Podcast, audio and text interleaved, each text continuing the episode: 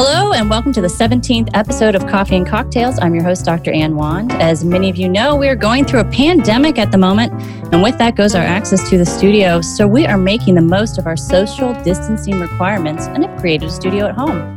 I'm joined today by Dr. Katie Layton Jones, Associate Lecturer and Staff Tutor in History at the Open University. Also calling in via Zoom is Joseph Olar, former Male Welfare Officer at St. Hugh's College, the University of Oxford to discuss a very important issue in academia, mainly addressing mental health. Thank you both for joining us. You're very welcome. I'm glad to be here. Thanks for having us. Pleasure to have you. As for usual, we'll start off by having you tell us what drink you are having for the show, followed by a little bit about yourself. Katie, would you like to start? Yeah, well, I am extremely sophisticated, so I'm drinking orange squash. Ooh, that's nice. That's nice. It's wild times down my it, way. It is wild times. I'm on antihistamine, so I'm having water. That's how exciting I am at the moment. But yeah. I didn't think I'd be the most sophisticated here with my sobering instant coffee. So instant, apparently, so. nice. Yeah, I will say I I used to be. I say used to um, be a coffee snob because I lived in Italy for a couple years. And then I had a kid, and now I'll take it intravenously. I'll just take it in my eyeballs. I don't care how I can get it. Um, but I've already had my two, so I've been told I need to like throttle back a little bit. So, so water it is, and then maybe I'll bump it up after the antihistamines wear off. So, uh, but Katie, could could you tell us just a little bit about yourself? Sure. Well, I'm a British historian. I focus on the 18th and 19th century, and for the past 10 years, I've been working on public parks uh, which has also developed in me a great fascination and passion for a garden, as you may well know. It's a awesome garden, by the way. I just love her garden. Anyway, go on. So I've become one of those people. Um, my background, I really started as an art historian and I did fine art at Goldsmiths. So I used to be a, a, creative, as they like to call them. And then I actually moved into academia kind of sideways. So I, I was never on that kind of treadmill direction, you know, that lots of people are. Um, and now I work very much in academia, but also in the heritage sector. So I'm out in the world with people, uh, with heritage groups and local community groups very often in projects, as well as writing those monographs and banging out the peer reviewed journal articles. Uh, don't remind me. For the readership of three. So, uh, yeah, my dad really likes mine. So, you know, that's good. That's good my dad wrote the index, index for my monograph, and I think he was he was one of the three people who read it. Bless him. yeah, Dad deserves some award of some sort for tolerating all of our. Oh, my monograph's so hard to write. Joseph, you're next. Tell us about yourself. Uh, well, I guess the first thing is I'm not really an academic or anything, but I I'm one of those people who uh, one of those burdensome undergraduates who takes on everyone else's problems and decides to make them their own, I guess. Um, and I just did, well, I guess I've just finished a very like a lot of time, very intense degree time, just helping people out. Um, I had a pay of, big money, I would imagine. Big, big money. Yeah, yeah. As you can imagine, it was very Six well figure salaries. and everyone appreciated the work I did. Um, they wrote you thank you cards, gave you roses, yeah, all that sort yeah. of thing. Yeah. But um, yeah, I, I was, uh, I you know, one of these people who I think are present in a lot of universities now among undergraduates who um, has some kind of role mediating between students and staff and um, organizing events and provisions and things who've, you know, unfortunately become kind of necessary, I guess. It wasn't all bad, I should say as well. It was something I was really enjoyable, um, but also it was it was very humbling experience. To be honest, it was very it was not what not at all what I expected it to be. Some things I like had well, to had to deal with, I guess. Well, you get to tell us a few of those things in very short order, but I think what we should do start with our first question. Uh, since we're talking about mental health issues in academia, this is a big, big, big topic, very taboo topic. Uh, I will say that when I did a call for speakers, um, it was pretty quiet, a lot of crickets. which I thought was interesting considering that it is the pervasive problem. If you look up mental health academia, just do a quick Google search, it is an explosion of articles. In fact, The Guardian has published quite a bit on mental health issues since at least 2014 within academia, not just students, but also staff, um, administrative requirements, etc. And those will be available in the show notes along with uh, a few more articles. But I think what what we should do is maybe even before we dive into the first question, maybe just for the two of you, when we talk about mental health issues, what what kind of issues are we talking about, Katie? Well, if we're talking about um, academics or people who are working in the university sector, I think we're talking about a, an increasing sense of personal anxiety and instability in the workplace. So that the entire sector, uh, particularly in Britain, but actually it's a global problem, but particularly in Britain, is experiencing a you know a, a decade at least, probably longer than that, of decreasing job security, of increasing metrics, of change, constant change, just like we see in schools. You know, we've seen it happen to the, the school education sector. And so knowing who you are, where you are, feeling secure in yourself, in your job, financially, professionally, that is all being eroded. And so for people who work um, in universities at every level, and it, and it really is every level from you know the, the junior researcher right up to the professor to people high up in management they do not feel safe in their place in, in, in work so i think that is like an, under, you know, an underlying cause of quite a lot of the, the chaos and the sense of anxiety that's going on in, in universities at the moment. Um, but I also think there's something particular about academia, which is this is head stuff. Academia is about things that go on in your head. Mm. And therefore, the impact of any kind of mental health challenge, whether it's um, you know, sort of diagnosable or it's, or it's transient or permanent, whatever it is, it's compounded by the very nature of of academia that we live in our heads. And so it's very difficult to find ways out of it and to manage it when you're forced back into your head as part of your working life. Mm. Um, so I think there's a kind of a, a, weird, perfect storm that takes place in academia that makes things particularly challenging. Sure. And what about from the student's perspective, uh, Joseph? What what has been your understanding of, of mental health concerns there? Yeah, I think um, I just echo Katie in many ways. I think there's uh, an important sense in which this is what this kind of epidemic that we're experiencing as students, as or academics, is in many ways a kind of broader phenomenon that is in um, like society in general at the moment. Uh, there is a lot more.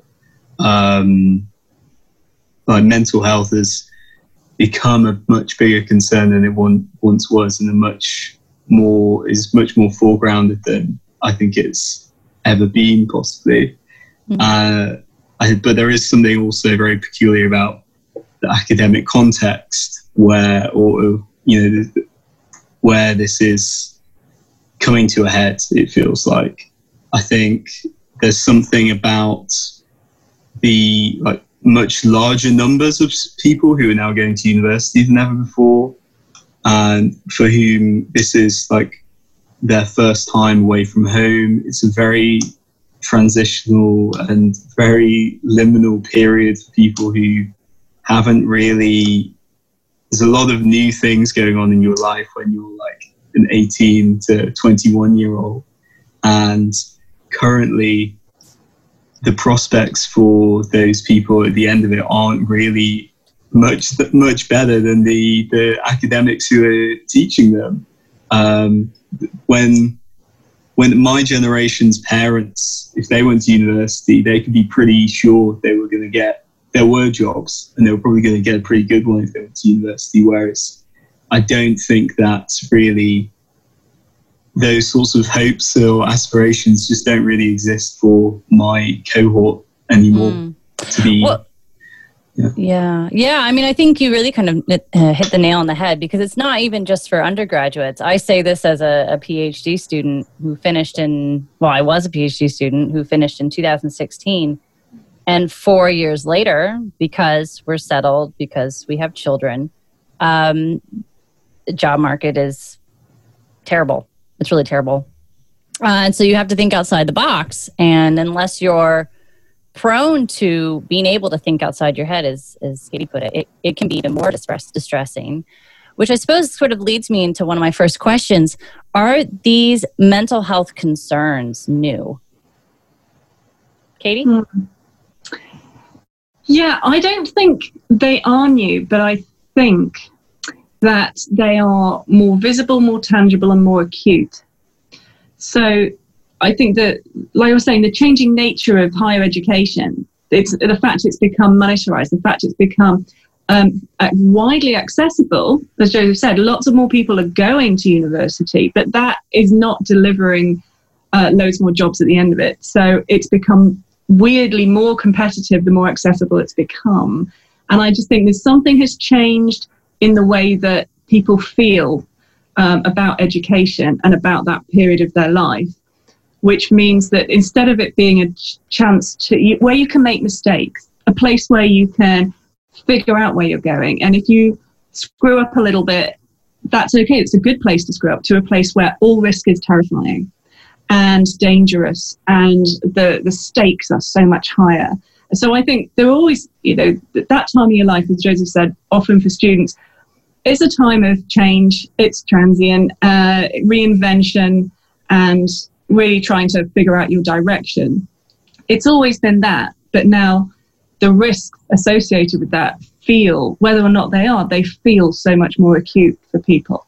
Well, and I think, Joseph, I would imagine you could relate to this because I know when I was a student, I could relate to it. One of the things that used to frustrate me when you think about all the money that goes into university expenses, whether you're on a student loan or whatever, is you're you're dealing with your personal life you're dealing with a lot of changes and then you've got this big assignment and then your lecturer turns to you and says it's just a paper and you're ready to, to punch them in the throat because you know it's not just a paper it's mm-hmm. all the pressure behind it knowing that the stakes are higher for you when you leave the school mm-hmm. system mm-hmm. knowing that if you don't have at least a 2-1 with those that are american listeners it's at least a b b plus average um, that you're you know that competitive edge isn't going to be helping you by any means you know do you have do you have any um, experiences from your end that just kind of um, add to that you don't yeah. get too personal by any means um, i mean what i'd say is like in, in terms of like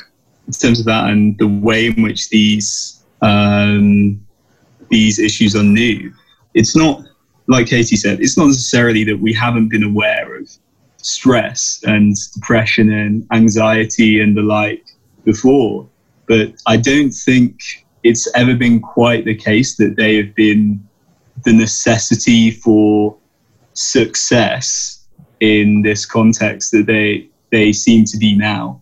The thing like the thing about being in this this rat race, whether it's in higher education or academia or you know whatever other part of the job market at the moment is that as you say it's competitive and it means that you know some people are going to get firsts and some people are going to get thirds that not everyone can win. And if you want to do that you have to put yourself through this kind of mental trauma that is pretty much non-optional if you want to do well if you want to stand out from uh, in the crowd.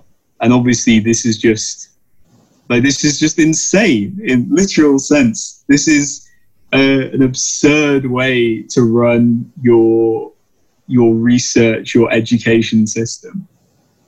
Well, yeah, I think, oh, go on, Katie. Sorry, go on. I'll just one I wonder if if that is the case, if you if it is absolutely compulsory to do it. But what I think is we have not brought up, a, and a, this isn't a recent thing, um, you know, successive generations, we have not raised people to have a sense of their own shape before they go to university.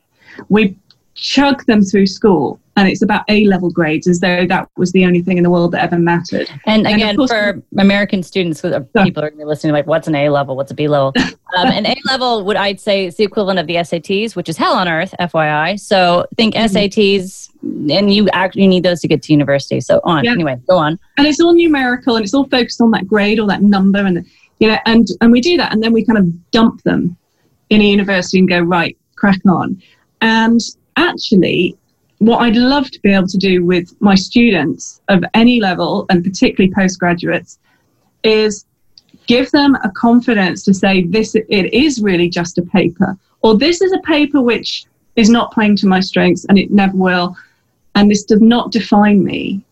And it doesn't. So, so it becomes about, in the same way we think sometimes about our careers. This is a job. This is a, a task I am doing, and we ha- are much better in our jobs that's kind of objectifying that and going, that's just this thing over there that I have to deal with. It's a task I may achieve, I may not, rather than internalizing it in the way that people, I think, feel they must do. And I think we're probably all contributing to that all the time, even when we mean well, as to making people feel that this is the most important thing that will ever happen to you. Mm. And it's not. yeah, I think that's a really good point because I think we also need to throttle back just a little bit um, because I think you're making some very excellent points in terms of you know how we need to retrain our way of thinking. Because as both of you have mentioned, these issues in terms of instability within academia, not just for students, but also all the way up for early career researchers like myself who are thinking, seriously thinking about transitioning out and probably will have to transition out. That these problems, COVID 19, I feel, kind of pulled the lid off of something that was already existent. And I think all of us would agree that the economic downturn of 2008 really contributed towards the downward spiral that had already been existent before then. And I'm just wondering, well, it's not even so much a wonder, but I'd be curious to know your thoughts if if people are fully aware that this economic downturn in 2008 never really it never really fixed itself. It was it's like it started it went down and we thought it would go back up and never really went back up and then covid-19 happened and now there's a hiring freeze across all of academia worldwide. And i'm just wondering you know what it, as a student as a as a lecturer yourselves what are the things that you've noticed at least over the course of the past decade Joseph. I, I, I think you should probably start with Katie. You were eight. You were uh, yeah, of this. Back when what I was, was going on? You know, a child. Uh, I, Playing in your backyard. You were like, "Oh my gosh, I can't wait till I'm 18." I can, I can, I can go. I mean, one of the things that's that's been very noticeable is that the the career itself, the career route itself, has changed, and I think it was very tempting 2008 to say hold on. You know, mm, I remember that one. Yeah, everyone's always told, just hold on, just keep going, things will get back to normal. And normal then meaning some kind of idyllic ivory tower that existed on a campus in 1965. Like it does, that job doesn't exist anymore. Um, it's not that you're failing to get there. That's they're not there. Like you say, there's a hiring, there's these hiring freezes. That's not accidental. That isn't, oh gosh, we don't, oh well, maybe we'll hire 50 lecturers next year. No, they won't. You know, this is a new model, and it's not all to do with money. It's not all to do with 2008. But the nature of the job has changed. It's not there uh, in the way that you know, people imagine what an academic job is. Um, it's very frustrating when you talk to people outside academia because they still think it's like something out of Brideshead Revisited. Um, yeah, and I'm in Pride and Prejudice. Did you know? Yeah. Now that I live in Oxfordshire, that's what we do. We wear buttresses. Fantasy, um, or even you know, educating. And I think we all wear corduroy and just have a lovely time talking about Proust. And we do. You know, speak for yourself.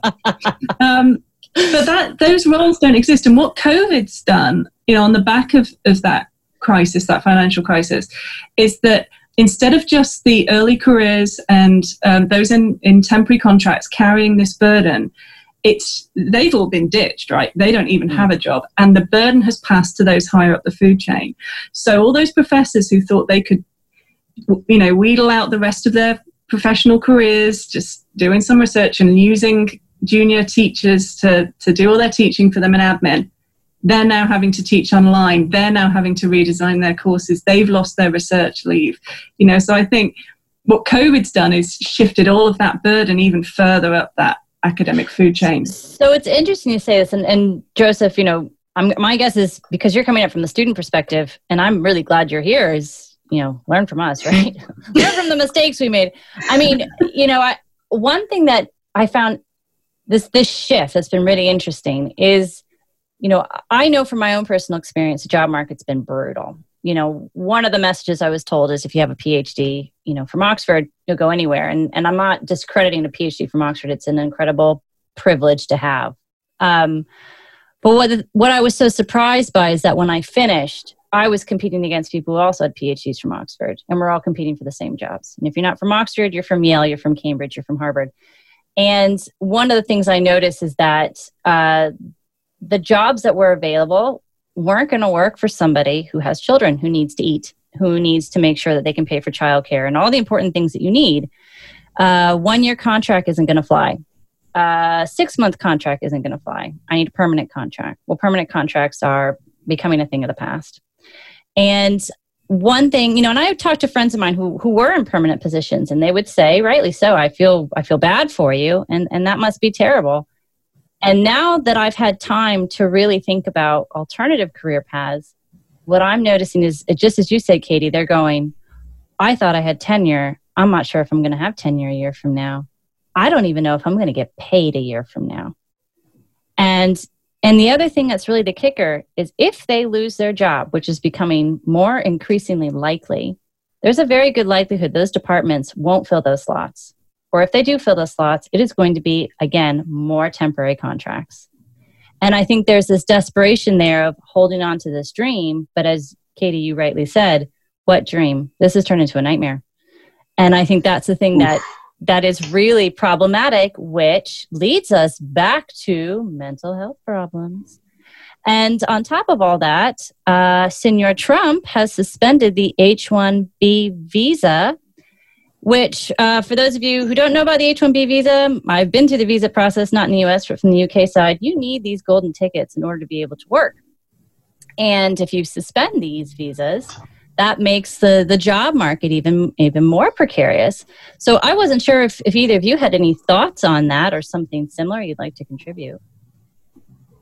Joseph, you've been so quiet. Well, so quiet.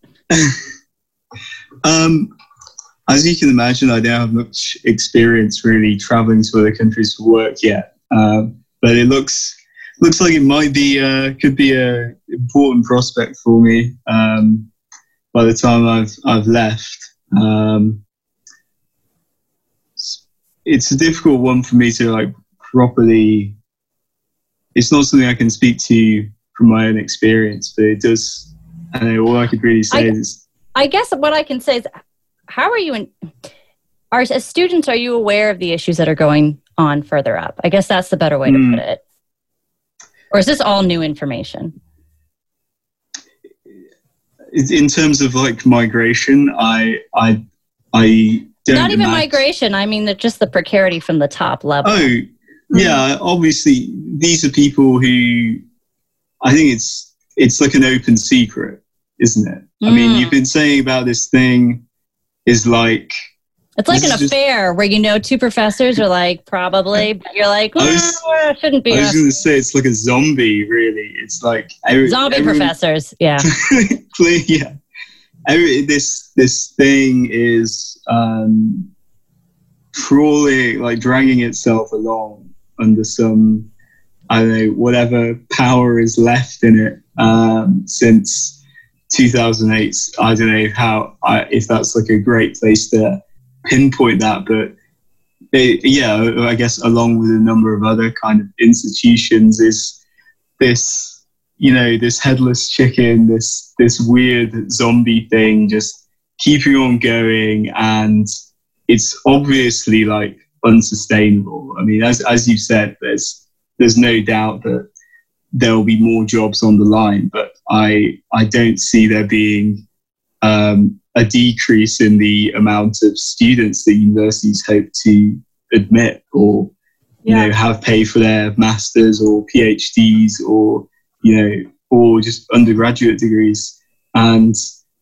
it's only going to just it's it's it's just so it's so crazy obviously there's just going to be even more work for even fewer staff who are already been complaining about how how much how overworked they are doing these um, you know marking however, however many essays or teaching however many lectures. But at the same time the students are also saying like this is you're expecting a bit too much of us you know? And like to say these are apparently the smartest people in our society and we've got you know lecturers teaching too much students being taught uh, lectures they're not re- they don't really want and lecturers who don't have time to teach them like this is it's just stupid. It is a I, I, i'm really interested into like i was saying how aware people are because i think it's this awful grotesque relationship that's being forged between academic staff and students because I don't think either of those two groups are actually the reason for these problems. I think they're being orchestrated from a, a commercial management position, which sees student what well, they want to cram student bums on seats, and they don't really think about that individual student's needs because they can't. And the entire burden of delivering what those students need, these young people in a particular moment in their lives, both intellectually and pastorally, is falls upon people who are actually hired based upon a research output. Is the most extraordinary thing. It's like hiring someone to be an actor because they make good cheese. It's like that. It's a ridiculous nonsense, mm. and it's awful because actually almost every, I would say almost every, because there's always an exception, but almost every uh, academic I know in any sector, in any institution I've worked, feels a deep commitment to students.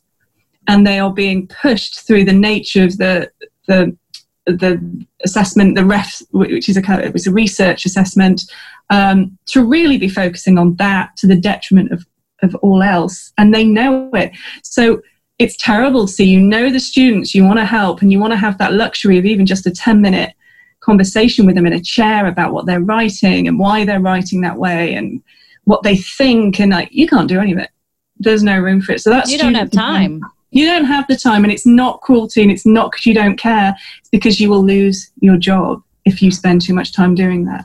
Well and i can remember when i my last teaching commitment i made um, I remember one of my students um, saying, you know, it would have been really nice if we could have had extra stuff, you know, more writing experience. And I didn't have the heart to tell her that I was getting paid 24 pounds a week to teach that course. I can't eat off 24 pounds a week. So anything extra that you want, I am doing for free on top of everything else.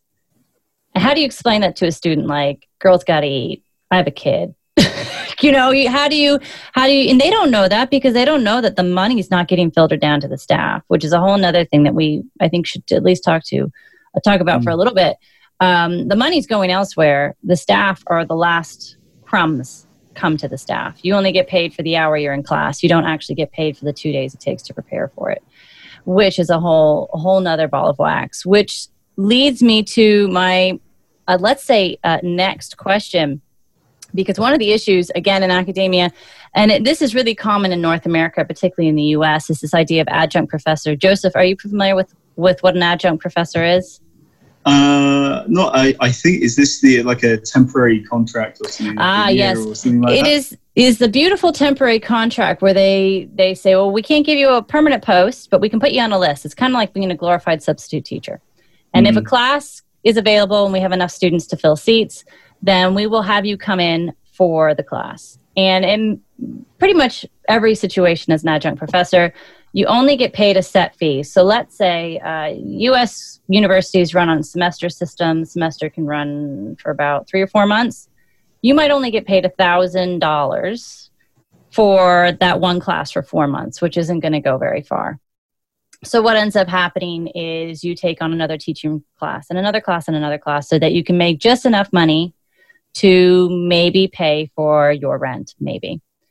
But what we're finding is that, um, you know, as Katie rightly said, these people are very dedicated to their students and they want to be able to give the most of it and they also need to be able to sleep. So, what is happening, and The Guardian has done a very good job uh, talking about this, is that adjunct professors are trying to figure out how to make extra money so that they can continue to work with their students.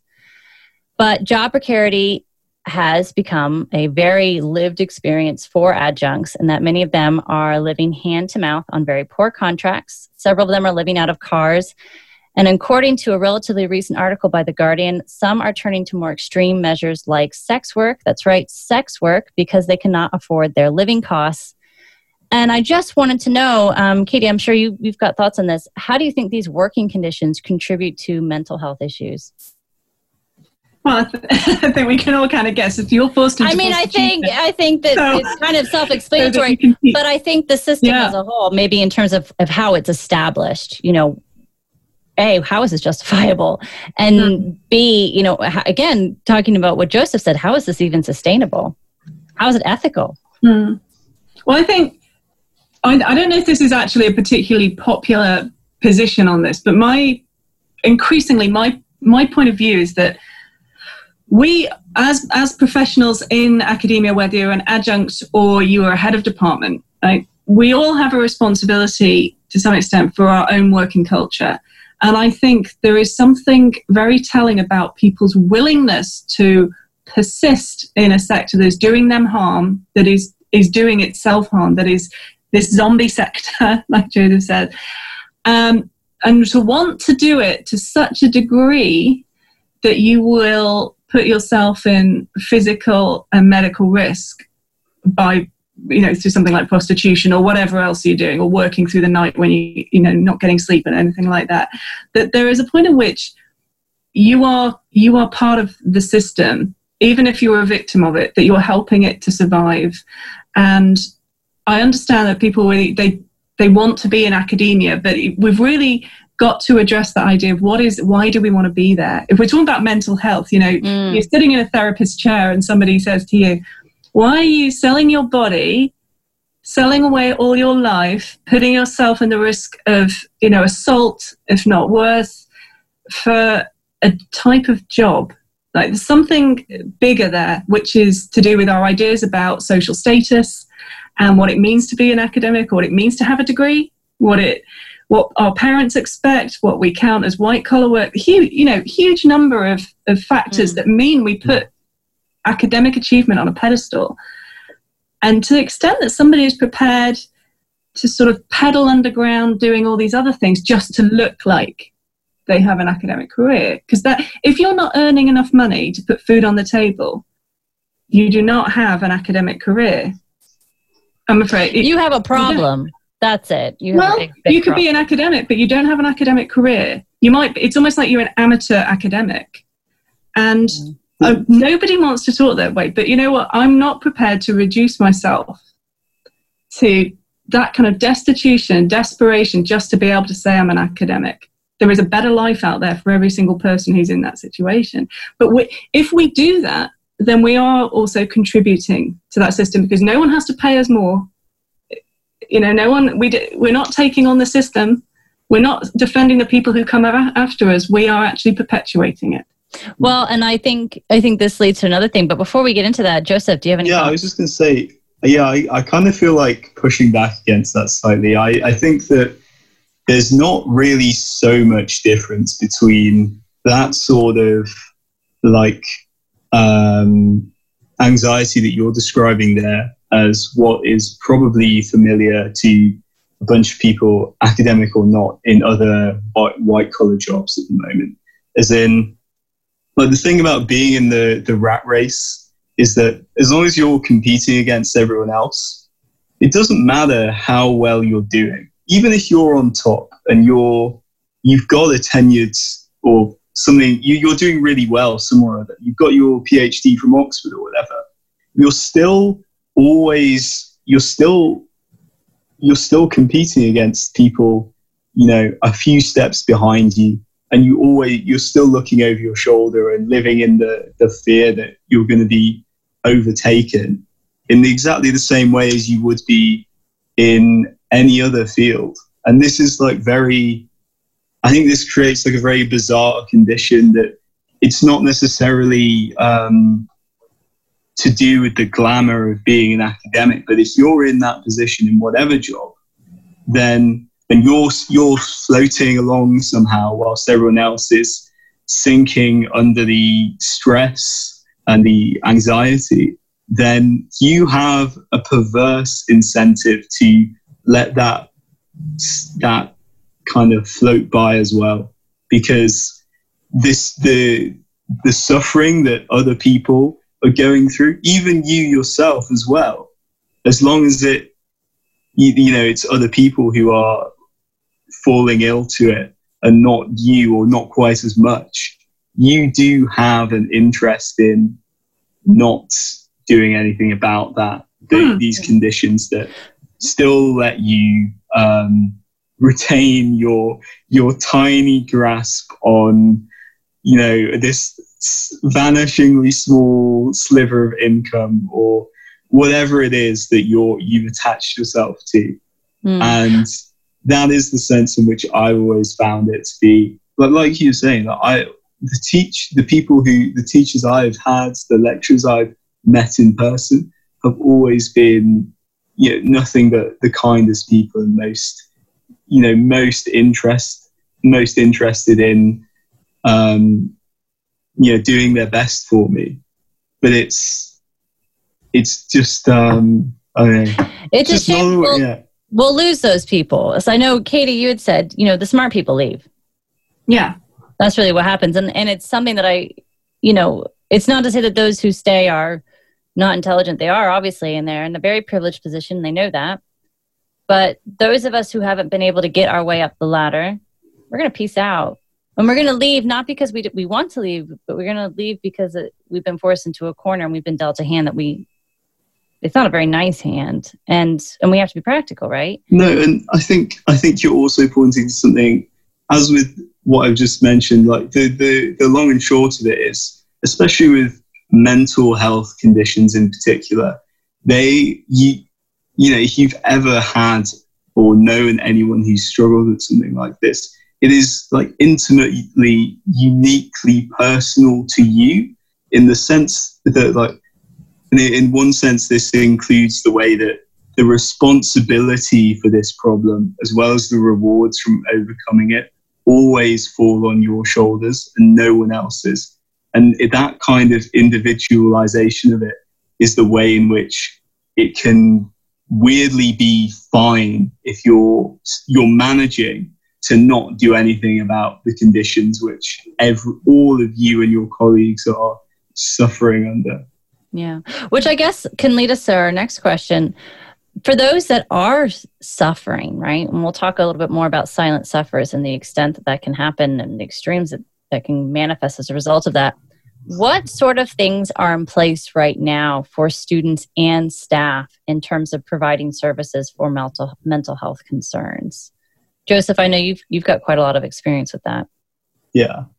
Oh yeah, yeah. I, I yeah. Part of my I spent I spent a long time trying to organise provisions and uh, events to support people.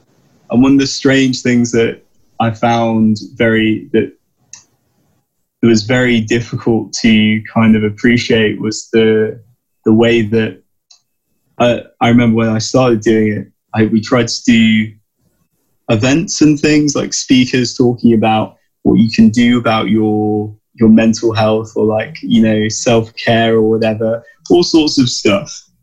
And many many of the times people just wouldn't turn up. Even though yeah, they'd, yeah. they'd be really they'd be really into it or like vocal about it and you know in support. They just the thing about have offering putting like additional um, things that are going to take up time to combat a problem which is about not having enough time is also like just paradoxical. Or, uh, or God forbid, what if somebody sees you walk in to a mental health? No, seriously. Yeah. I mean, you know, where are you going? Oh, mental health thing. Ooh, yeah. Why are you going in there?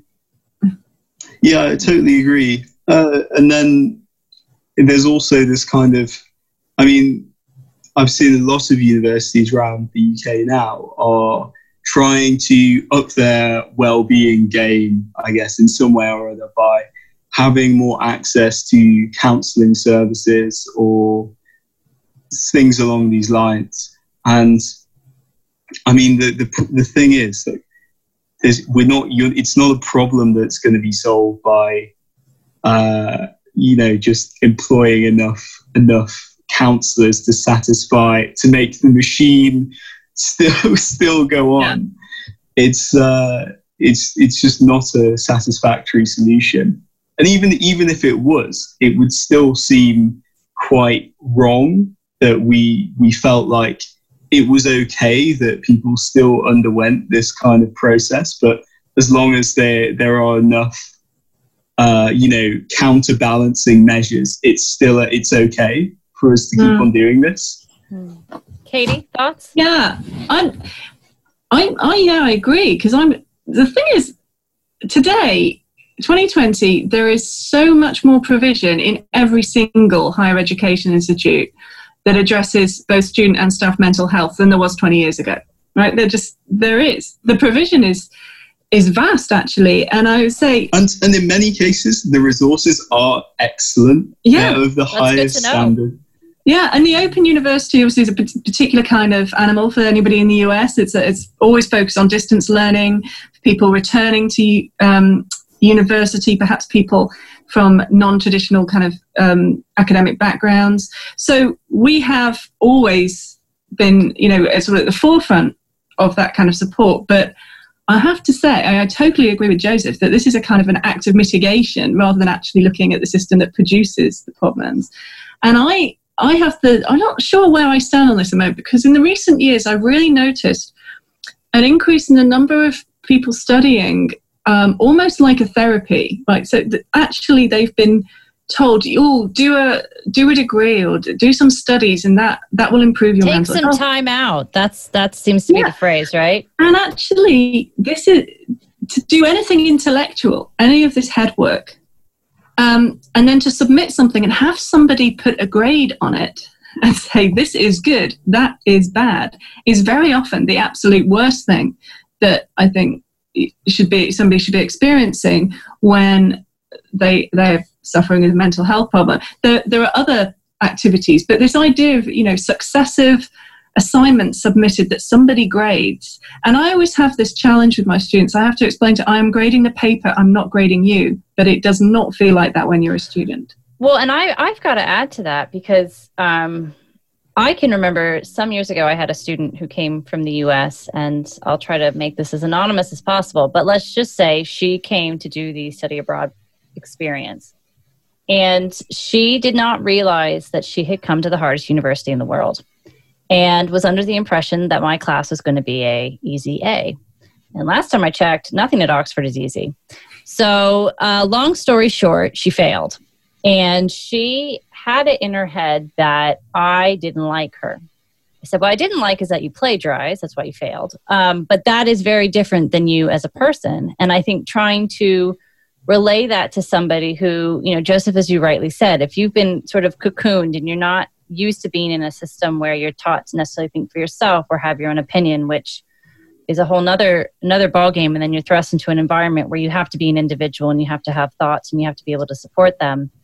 That can make the issues that much more you know troubling. And for her she found it uh, a very hard pill to swallow.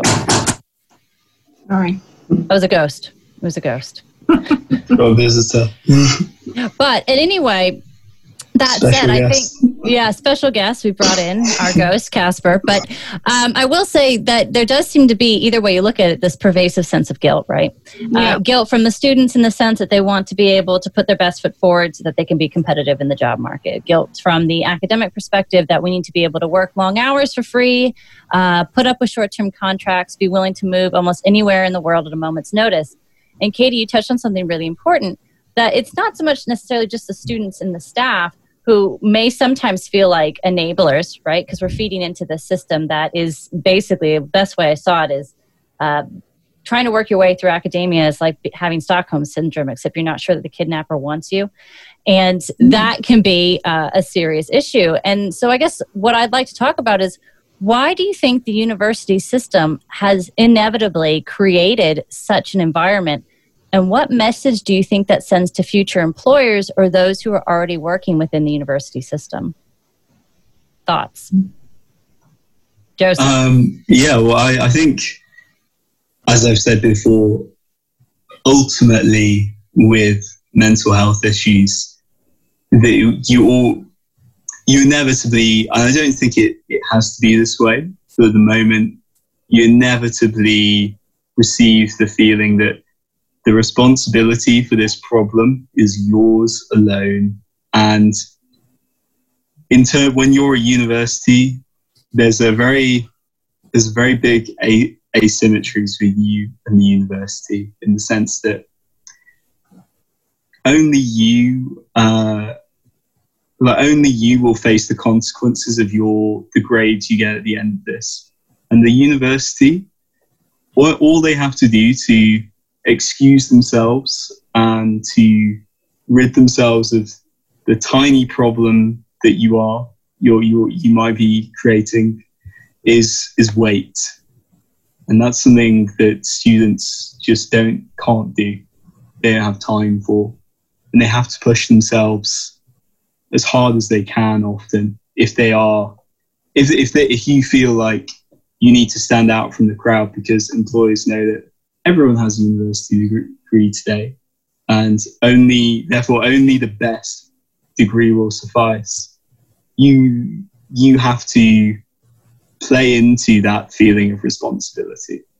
Mm. because yeah. Yeah go on. Sorry? Yeah you, you have to play into that feeling in the sense that you have to show that you were you know the grade you got at the end was you know a result of your individual hard work and everything that happened over three or four years of your degree um, and you know omitting despite the the whatever mental uh, condition that brought about or was done through.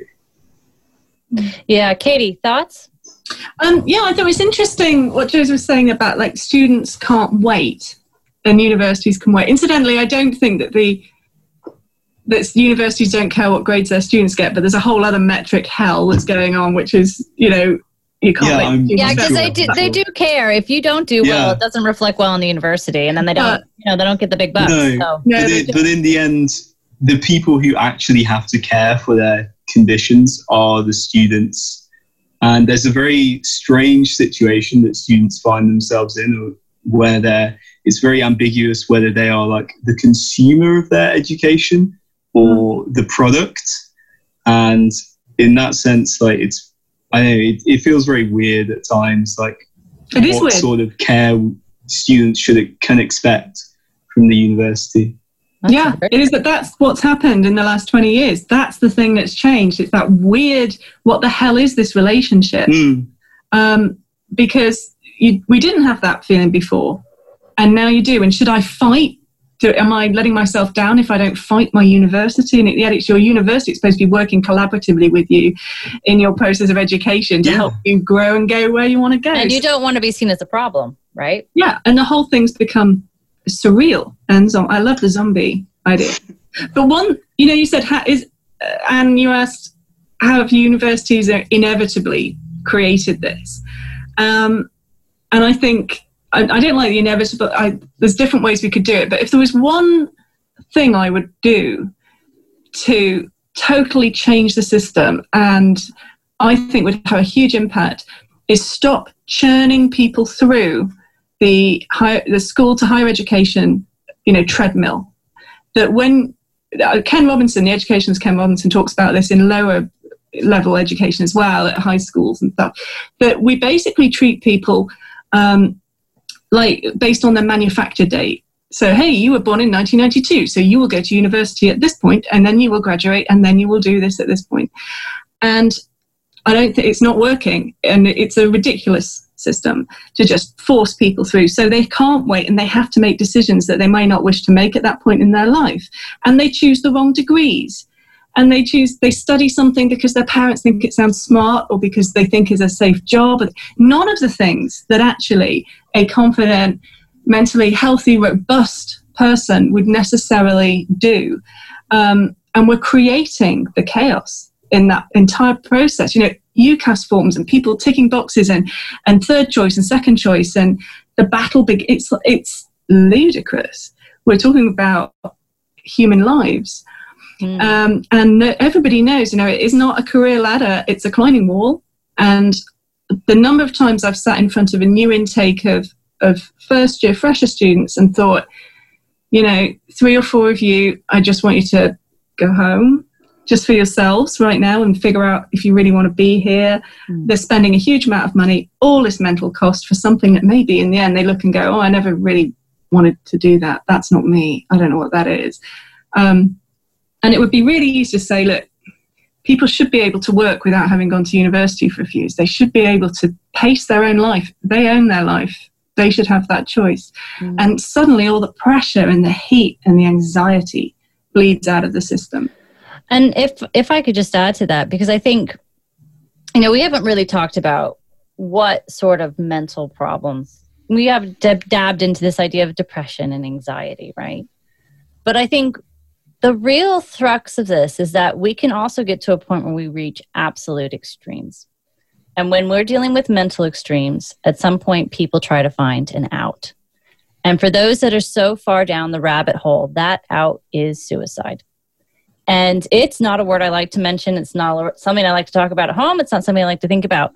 But it is what it is. And unfortunately, it has come up in the news over the past several years, especially with regards to professorial workloads. And this definitely includes students, by all means. Uh, recently, we had professors like Will Moore from the University of Arizona and Dr. Malcolm Anderson from Cardiff University, who are part of a growing list of silent sufferers who have been taught to keep their heads down and keep working, right? To be these zombies, as you mentioned, Joseph.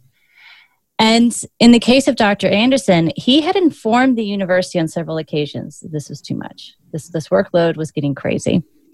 And by the time he died, he had walked in, he came into his office at 6:35 in the morning, saw a stack load of papers. And what they found after he threw himself out of a building, he was responsible for 600 students. He was expected to grade 418 exam papers and on top of that, prepare for the next day of lectures. And I want this to be a discussion. What is it going to take for universities to finally start listening to their staff and their students? I'm not just saying, okay, we'll put that on a form and then we'll stick it in a file.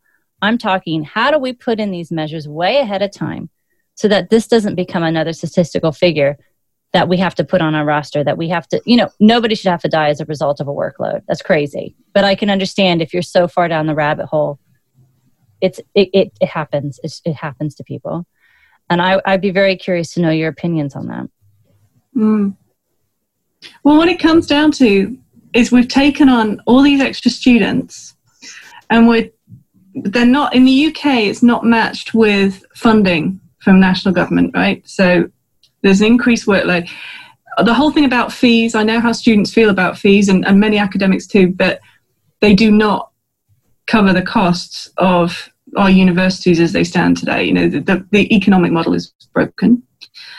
So what that what that particular individual needed and what that department needed and what every department needs is more personnel to match the increased number of students. HR. That's what it comes down to it's it's hiring and if you keep hiring on temporary contracts and churning through and people leave they drop off um, you don't actually build up a workforce of experience of balance of um, kind of collegiate cooperation um, we need more academic personnel in our universities um, full stop because even i mean if you want to take leave if you want to take research leave it's very often not backfilled there is there is no capacity in the system. And students quite rightly expect their, their assignments to be marked. You know, delays in that create anxiety on the other side of the, the model. But it's it's a real it's a basic numbers equation. That individual and individuals like him are overworked because they're doing the job of three people. There should be two more people in that department. And that's that. Joseph, you were nodding your head.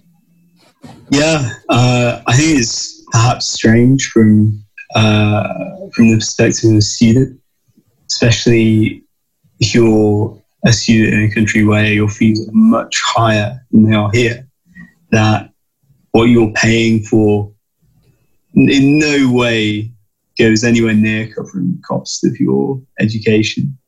Um, but, but honestly, I'm. I think I'm more. Sickening, isn't it? Yeah, it's it's it's really disgusting to be honest. Yeah, um, I agree. And that it it just it still costs so much anyway. To be honest, uh, I, I think it's it's you know why would you why would you create your next generation of graduate students based on who can afford to pay?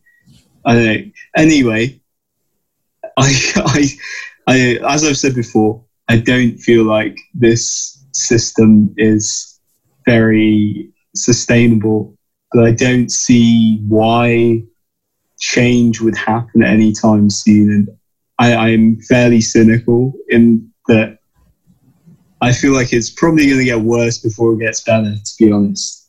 Mm, I think we'd all agree on that, though. I think that I think there's a really, you know, in practical level, it's a really straightforward thing that every single student can do when they are looking at institutions. Because at the moment, you get your fancy brochure, and they'll mm. show people laughing, giggling, and drinking coffee outside some shishi bar that's been built on campus. You or, want to know where the, yeah. where the money goes. I was going to say, in my case, uh, when I went to Sussex, and this was my very conservative father, we had a brochure, and um, my university wanted to save money is very eco-friendly and they said uh, rather than shower by yourself shower with a friend and then there was like a cartoon picture to accompany it my dad went what incident is this and i went i didn't know anything about it but yeah i mean if when you're going around looking at universities if you're a student or a prospective student or a parent do not do not take the official tours and ask the numbers question. Ask what's your ratio of academic staff to students. That'll tell you everything you need to know. You don't need to know if the rooms are en suite. You don't need to know if there's a student hub, because no one knows what the hell that means anyway. You don't need to know that. You need to know where your money's going, and it shouldn't be going into buying a gym or property development as part of or pool that relaxing pool somewhere. Yeah. Because mm-hmm. what you're not doing is you're not buying from a holiday brochure. You know you're not booking some kind of lifestyle experience. And if you go to the splash page of any university um, and want to find their library you want to find their academic staff you give it a go. 10 years ago you could do that they were there to, to help you navigate university. Now it is a marketing bonanza. Mm. Um, the other question you can ask is, what's your marketing budget? And how does that compare to mm. your library budget? You know, Wait, ask. The, I was going to say, I don't even know if the students giving those tours are going to know that. No. I don't think they would. They probably won't, but then I think you should be writing to the university and asking them that. You know, you're part of, think of it like Tesco. You don't just yeah. take, a, you know, in Tesco marketing for granted. You go, oh, it's a company, it's selling me something. Um, and that's what really, if you want your, to know where your money's going, it should be going to that teaching experience. That's the everyday of your life. That's what you take away at the end of it. You don't take the gym with you. So ask those kind of questions. At the same time, though, I think there's a very strange way in which I think for a lot of students, um, going to university is actually an important sort of simply a kind of lifestyle experience in a way, especially in the UK where something like half of um, secondary or high school students will go to university. It's often not something you really think about, and it's more to do with can be more to do with this kind of this rite of passage into adulthood rather than anything else. Mm. So, no, but you're not paying. That's not what your fees are for, right? No, no. But I, I know at the same, I would have sympathy with students who, especially like when you're looking around those campuses, you're 16, 17. I, I have a lot of sympathy for someone that age not really knowing what they're signing up for. Yeah. Yeah. Yeah. And I think I think that's a really good point. I know when I was looking at university, it was you know, it was a stepping stone, right? This is what you do is when you finish, you go to university, right? Um, but I think you you make a really good point, uh, Joseph. You said something we were having a discussion you know, via email way before we um, started recording. You said that the ghost of care and education in academia at the moment thrives on the intimate, fundamentally personal experience of these struggles in terms of, of mental health concerns which often leads us to assume our own isolated responsibility for causing and curing our problems, obscuring the burdens heaped by sexism, racism, elitism, etc., which converges with the current demands of education in the university space, which is a lot of words going on here. But I want you to unpack that a little bit and tell us what you mean by that. Yeah, thank you for yeah embarrassing me there, and making me sound like. and then I'm going to read your diary and um, yeah, uh, like who you don't like. Yeah, um, I didn't I don't mean anything particularly complicated. As I've said before, um, this is the thing about mental health is that it is really uniquely individual to you and your experience, and you will know that there isn't anyone else who can who you can who can understand what you've, you've been through, um, and that can be very that can be very isolating. Um, but I think it, with reference to the like the politics of it, I think it's really dangerous in a way. I was unusual in the sense that because of my role in my college, I got to talk to all sorts of people's different experiences with uh, their mental health in a way that none of them ever did. They were often, they only had that, their own experience. And I think this is really, this can be very damaging because there's a, you know, it is fundamentally your problem, and there's a feeling that the only person that's going to, the, it's all, it's only your fault. It's only you that can can make it better as well. And as someone who whose role was about caring for other people, and I can imagine as a lecturer as well, you might feel this way that that can be really hard as well because when when you're dealing with someone who's depressed or who has an eating disorder of some sort, there isn't like in a fundamental way there isn't anything you can really do for them. Like you can hold your hand out for them, but you can't get better for them. And this individualistic way that we experience mental health is, I think, especially from my perspective, where you know I got to see like a bunch of different people who from, from all sorts of different places and backgrounds who, who are dealing with these things. I think this really hides the way that it's not just like the reason you're experiencing this problem. It's not just because you're having a hard, you know, it, you're having a hard time at university, but often there's so many other things at play to do with how you're like negotiating, trying to uh, deal with this, you know, this this workload, but you you've also got to try and um, live up to some stereotype or other to do with your your femininity or your your sexuality or whatever ethnic background you're from. Whether and these things just compound compound the issue, you know, they make it so much more complex and they make it feel even more unique, even though at the same time they're the things that that show how you're connected to so many more people than you realize who are dealing with these issues. Yeah. And Katie, you know, kind of stepping away from that for just a second. For those of us who decide to take the plunge and go, you know what, this isn't going to work. I got to find another option. One thing that has come up time and time again when talking to individuals, either by force or by circumstance, have had to leave academia is how happy they are. And this isn't just a one off comment. Several people, and I kid you not, have, have made a point of telling me, I didn't ask, they just told me. They said, I just want to let you know I'm, I'm really happy and I just feel this need to let you know. Katie, since you found yourself, you know, essentially saying the same thing, uh, why why is that? I think it's about self-esteem, and I think um, you know your sort of Stockholm syndrome idea is, is really powerful because when you're inside academia, it's a closed world.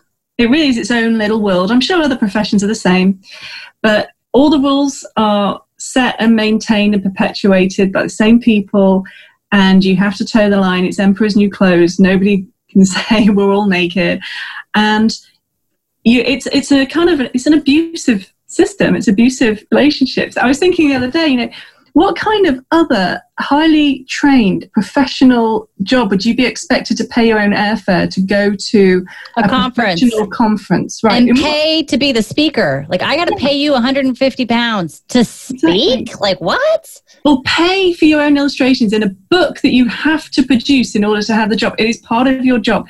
You know you're made to feel in academia like crap you know you, you are made to feel tiny that's how it works you're a small fish and you don't ask questions. You should be appreciative you even gotten to that conference. Yeah. yeah and how dare you have any self esteem?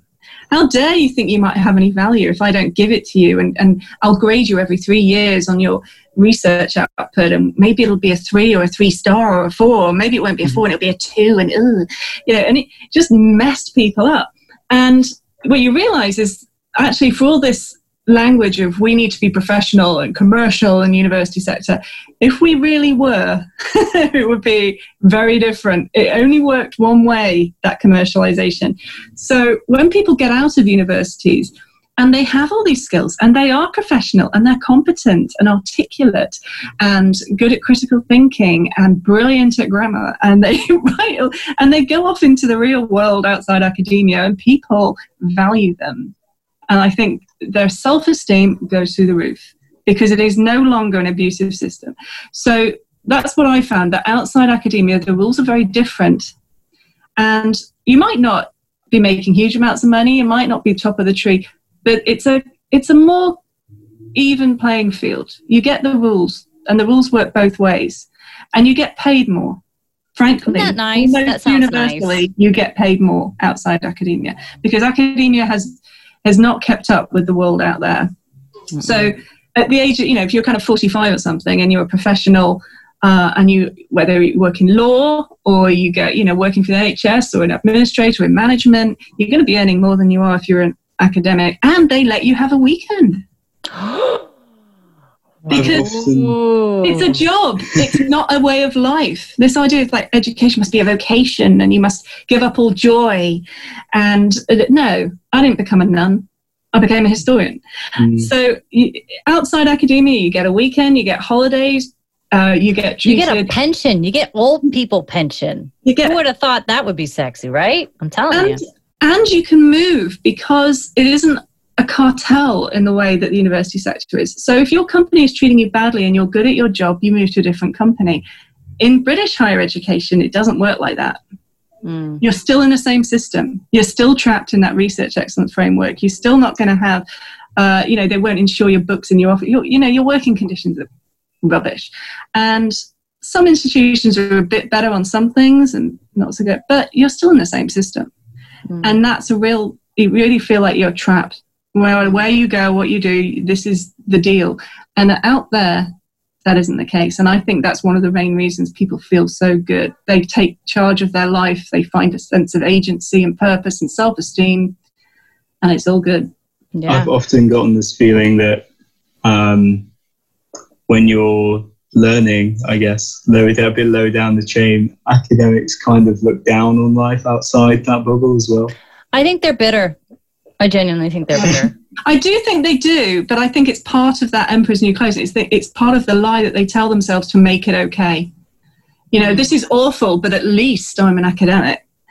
Um, and that makes them feel better. And actually, if you can break that, yeah, I think you're totally right, Joe. There's snobbery to it. If you can break that and you get out and they say, well, how good does it feel being an academic, earning 15 grand a year, teaching five courses? How good do you think it feels not being an academic, being a consultant and earning 60 grand a year and having a nice holiday. Sounds really nice. Because I can live that. with the shame of. I You get over it fast. I would imagine. I get that first paycheck, I'd be like, woohoo! Yeah. you go write your book, baby. I don't care. Yeah. well, I think we should close out with our final question. So we've talked about quite a few things in a short span of time. But I think as individuals who've been part of the system, either as students, staff, or both, how can we bring about awareness on a larger scale in order to confront the hidden issues and stigma that surround mental illness and poor working conditions in academia? Joseph. Honestly, I feel like there's there's enough awareness already, you know? Like everyone knows this is a thing. It's time we kind of, you know, started actually talking to one each one another about these things in a like in a way that we just we just haven't really bothered doing yet for some reason. I I don't think there's a lack of awareness that this is an issue. Mm, yeah, I think you're right, Katie.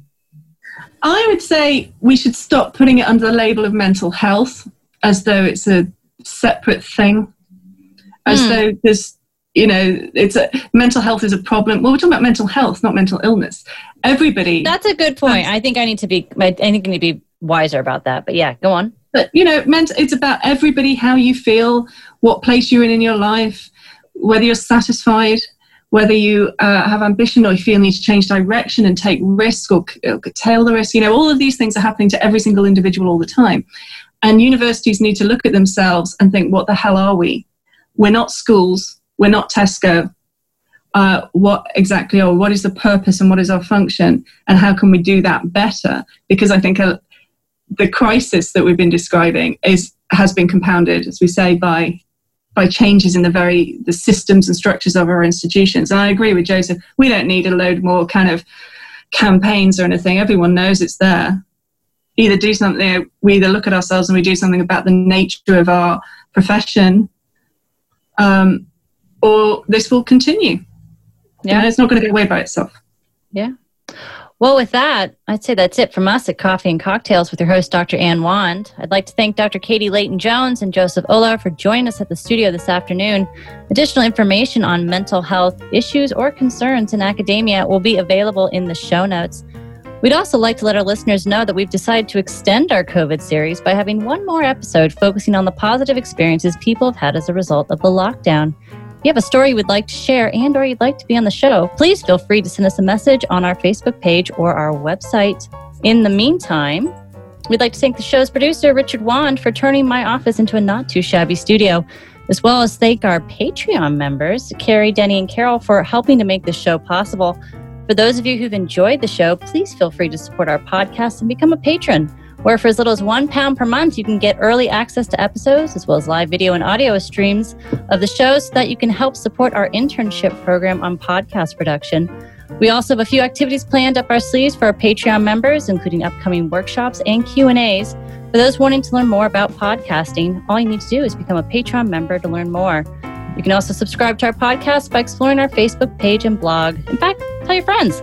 Let them know how much you enjoyed the show and feel free to leave a comment. You can also follow us on Instagram and Twitter where you can learn more about upcoming episodes. Otherwise, that's it for now. Thanks for listening and have a great week.